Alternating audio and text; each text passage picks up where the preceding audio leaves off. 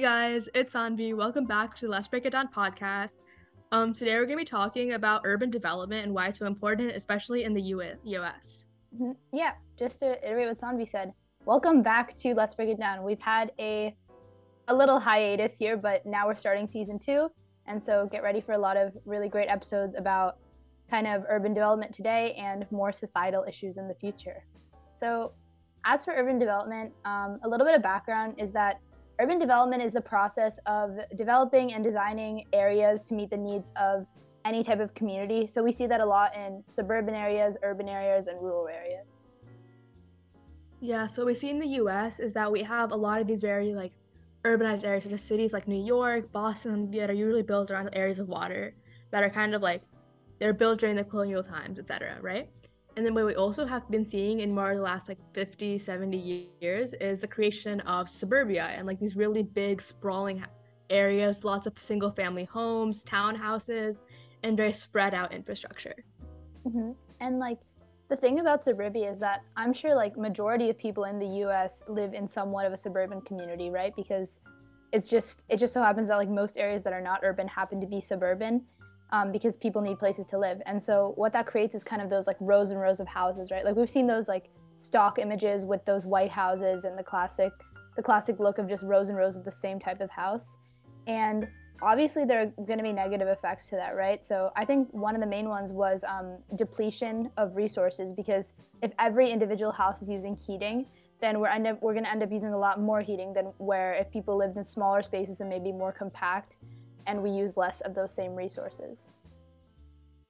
Oh, yeah, exactly. And along with this, it's kind of like we have all this unused like agriculture like grass and areas that could be we could be using to like grow plants or be doing other better things with it's just a lot of wasted land like for example if maybe we could fit like a hundred thousand people into a suburban area but that would take like what a lot of space right but we could fit that same 100000 people into maybe like a 10 20 mile radius if we were building up instead of horizontally and then you also get the other land for to do other better things. As long with that as dar said we also be able to like it would take less energy to do heating and stuff like that. I think another problem with suburbia is also the use of roads. Mm-hmm. yeah so the use of roads um, we know that that's like a big issue because i think there was like a problem where like when roads are built there's also like the asphalt um, like the whole process of making the roads which i think is really harmful for air pollution and then there's also the ecosystem effects. So, for example, like the bird population, um, when we build roads and we you know create infrastructure in um, areas of nature, then lights kind of detract whatever bird population that was there. It scares them. Then there's also like negative effects where they become roadkill. And what this does is kind of offset the ecosystem. We can apply that to like a bunch of different species that coexist in nature and um, we see that like a lot of species actually like even in suburban areas go extinct for those reasons just because or they completely flee the area just because um, when we build suburban areas we take up so much land for so little people. Um i still do see the issue with like how they this affects the environment. Also a really common argument against why roads are so bad is that we have electric cars now and these electric cars like they have less gas emissions they have less pollution and stuff. Mm-hmm. but the thing is like even the infrastructure to build these electric cars, like the use of rare earth minerals and the sort of like manufacturing, and not even that, but you still have to use cars at that point. You're not really solving the actual issue at hand, you're creating another problem. Yeah, exactly. And yeah, now like we've kind of established that like suburbia has so many problems. I think though there was one other one, right? With um it was I think population growth. There was an issue there where like even when suburban areas grow in population, people move to urban areas. So the population of the population decline can still happen in suburban areas where we see like so little people living in that one area, but it still takes up, you know, all this resource because for each person there's so much space that they're using. So now to get to the pinnacle of this point, we want to talk about something almost dystopian. That is the city in Saudi Arabia called Neom. Bro, that city freaks me out. I'm not even gonna lie. Okay, um, basically, if you don't know what it is, it's a city in Saudi Arabia that they're trying to plan on building, which is one really long line eh, of of like really hot, t- tall buildings. So it's being built vertically, not really horizontally. And in these areas, there's going to be these blocks, and in these blocks, there's going to be like, for example, shops. There's going to be houses. There's going to be basically everything you really need in a walkable distance, right? Exactly. But what's so weird about it is that it's built in this straight line that almost looks like scary from the outside, right? Because I think even on the sides they're trying to make it look like mirrored. So it's almost it's almost like it doesn't exist. Like it's this one place that's going to house so many citizens. It's the other extreme of suburbia. And so what we're going to see is I what what we already are seeing with the creation of Neom is um, displacement of people who already lived in that area. I don't know if you've heard about this one, Sanvi, right? But apparently, like all the local citizens who lived in the area that they're trying to construct Neom were displaced when they just tried to build this area that was supposed to house more citizens. And so by trying to contrast suburbia, trying to make something that's more environmentally friendly, they've already displaced um, the, the local citizens that were already there. I feel like that's like the exact opposite effect of what they were trying to do, but I think this is like and I personally Neom's gonna turn into gentrification, but on another level.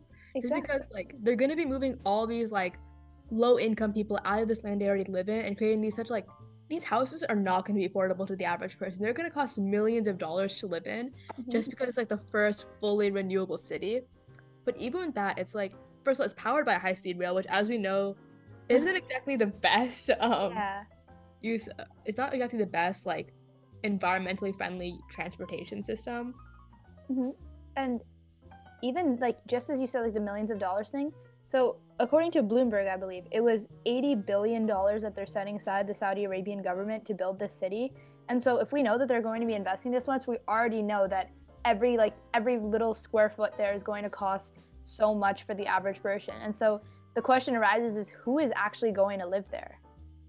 Exactly. It seems like this is going to be one of those other things that benefits people who are like higher income. Like I remember um, when they're building that thing on the moon, right? Where like, they're building cities in the moon. One of the most common criticisms is, okay, you're just creating another playground for the rich, but you're not actually helping the people on Earth who are dying and don't have places to live. I think it mm-hmm. should turn to that same thing where people in Saudi Arabia, there is a lot of low income people there, right? This country has a huge issue with poverty and with water, right?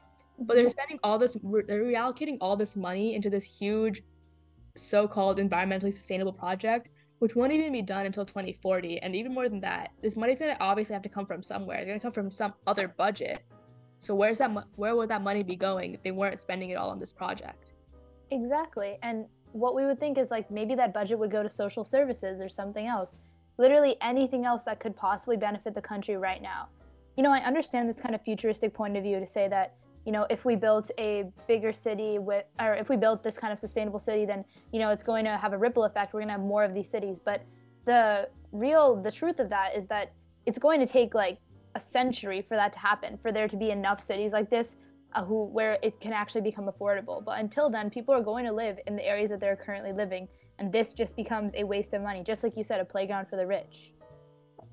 Yeah, so I guess from there it's like, what else can you do? Like, obviously, there's a problem with suburbia, but on the other side, we have this giant city, which kind of reminds me of the Giver with these glass walls and like yes, this like, supposed to like keep out dramatic weather or something. Mm-hmm. But like, what's our other option besides this or what we have right now? Exactly, we're trying to balance between dystopia and, I guess, a lack of environmentally friendly suburbs, and I think one is clearly better than the other. So the question with suburbia is how do we kind of rectify the issues that are happening right now? I think what be most important to do is first like figure out what are the main issues. And I think what I'm at least seeing is like A, the road infrastructure necessary. Like suburbia is built just for roads and not for walkable communities. So that seems to be one of the biggest issues in my book, as well as like um it's so spread out. What else, what do you think?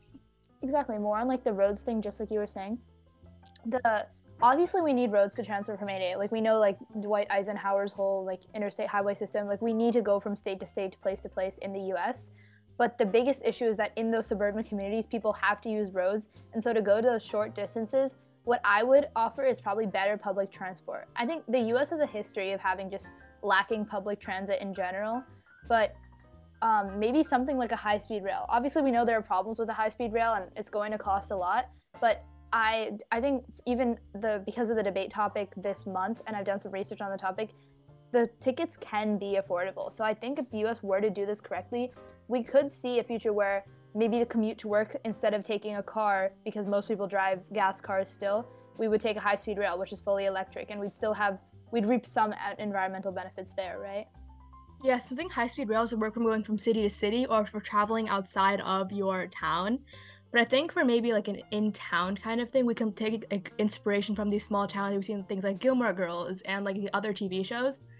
Where the biggest appeal about these towns, I think that everyone's like, oh, I want to live there, is the fact that you can walk to almost anywhere you want to walk to in these towns, right? Mm-hmm. Like you can walk to, for example, like your local pizza shop or like a local restaurant if you wanted to, or go shopping without having to actually get into your car, which is very rare for like suburban areas.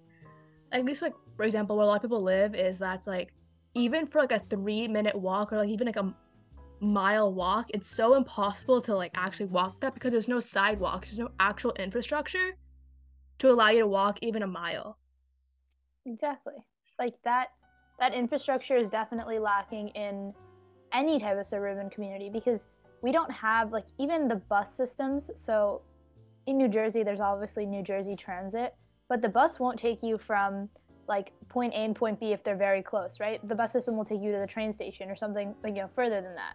It's not going to take you to short distances, and that's when the use of cars is going to like com- like completely stack up. Because even if people go from a short distance to another short distance, if everybody's doing it, then we're still going to have that same environmental negative effect. And so, kind of shifting off walkable communities, I wanted to kind of contribute something kind of interesting because, you know, as we discussed, there's this whole issue with the amount of heating and the amount of energy that suburban areas use. So I was thinking, what if there was like a public, a public restriction on heating for public buildings or uh, AC units for public buildings? I think, I think that would be really effective. But one major concern would be why would private companies like be in support and how would that really pass because would that hurt you know the economy in any way yeah i think it's really interesting and i think we can sort of like see for example how maybe instead of like switching like off electric heating and cooling as a whole maybe like transferring it to green energy the same way we can see people are incentivized to buy electric cars even if they are on balance more expensive is because like the tax credits they give and they get money back from it I mm-hmm. think if we take the same sort of subsidies but put it into, for example, if a company uses more green energy and they fill out a green energy quota and they stop using as much heating, maybe they can get some sort of incentive as well. Exactly. Yeah. It kind of it's it's kind of the way um, we participate in this model Congress club. It's the same thing. If we were to if Congress were to pass any bill like this, there would be there would be a need for incentives for these companies, just like you said, because what company is going to agree to limit the market that they have and limit the amount of people using their product. Um, but when it's necessary for something as large scale as like in the environment, I think that is the time that Congress needs to be passing bills like this. It's like small bills that really address what the impact of suburban communities and what they're doing to the United States as you know this large country who's obviously going to be consuming a lot of energy. I mean, yeah, and this isn't like a new discussion either. Obviously, there has been like attempts at bills and attempts at like writing literature. I think of like the oldest sort of marking I've heard about like the effects of suburbia came from like the what the 1970s and 1980s. This isn't necessarily a new issue, but I think looking at like we're seeing all these like countdowns, I guess, for what happens to, to until the point where we can't fix climate change. I think that's why we see a lot more discussion around this, like I guess in social media and other platforms, because right now it's such it's a more, more much more imminent crisis, I guess. Exactly. Just like what you said, like it's not a unique issue. It's been happening for so long, but what makes it unique about this time period is that we have social media, we have platforms that can get out to people like and understand, you know, this issue is happening in the US and then people from Switzerland, people from Europe, people from Asia, any of these other places can hear about it and this crisis can spread. I mean, we saw that we see that with current events all the time. We see it spread through TikTok and Instagram and you know facebook and all these social media platforms and i think that's what really makes it unique that we really need to address this overarching issue even through small bills that you know address the restrictions or address walkable communities i think those small changes will be extremely effective during this time yeah plus so now we can sort of pass like i guess one of the biggest problems that we see is also like all these like policies and codes that are like you know, about this kind of house homeowners associations and there's like cookie cutter houses where people will build like one sort of suburban town in like one area, like in Tampa, and they'll be like, okay, this works well enough. Let's put it into, I don't know, Ohio or something because it works well enough. But the thing is, these towns are so cookie cutter and they're not really like bringing anything unique or they're not really fitting themselves for the sort of climate that they're going into mm-hmm. that they're not really sustainable in any way. Exactly. And so to kind of close off, I guess, in this episode, we kind of, I think, tackled the issue of suburban cities and we found obviously all the problems. We saw the issue with depletion of resources. We saw the issue with how they are just cookie cutter and how they're they cost so much for infrastructure. And then we also saw the other extreme, which was with that city Neom and the glass walls and the idea that it's going to be so expensive to build and so expensive to live there. And then finally, we saw the issue with just like the environment in general and why we need to address this issue. And so, I guess, Tom, do you have anything you want to leave like our uh, listeners with? Just kind of an overarching question. I, um, my question for our viewers would be like, how could you sort of change your own lifestyle and the way you live and like the area around you to become a more sustainable community? Just not like the infrastructure, but also the people around you. Exactly. And I think that is really powerful. So, with that, we will see you all next time. You can follow us at Let's Break It Down podcast on Instagram. Our Spotify is probably what you're listening on, but again, Let's Break It Down podcast. And yeah, we will see you all next week. Bye.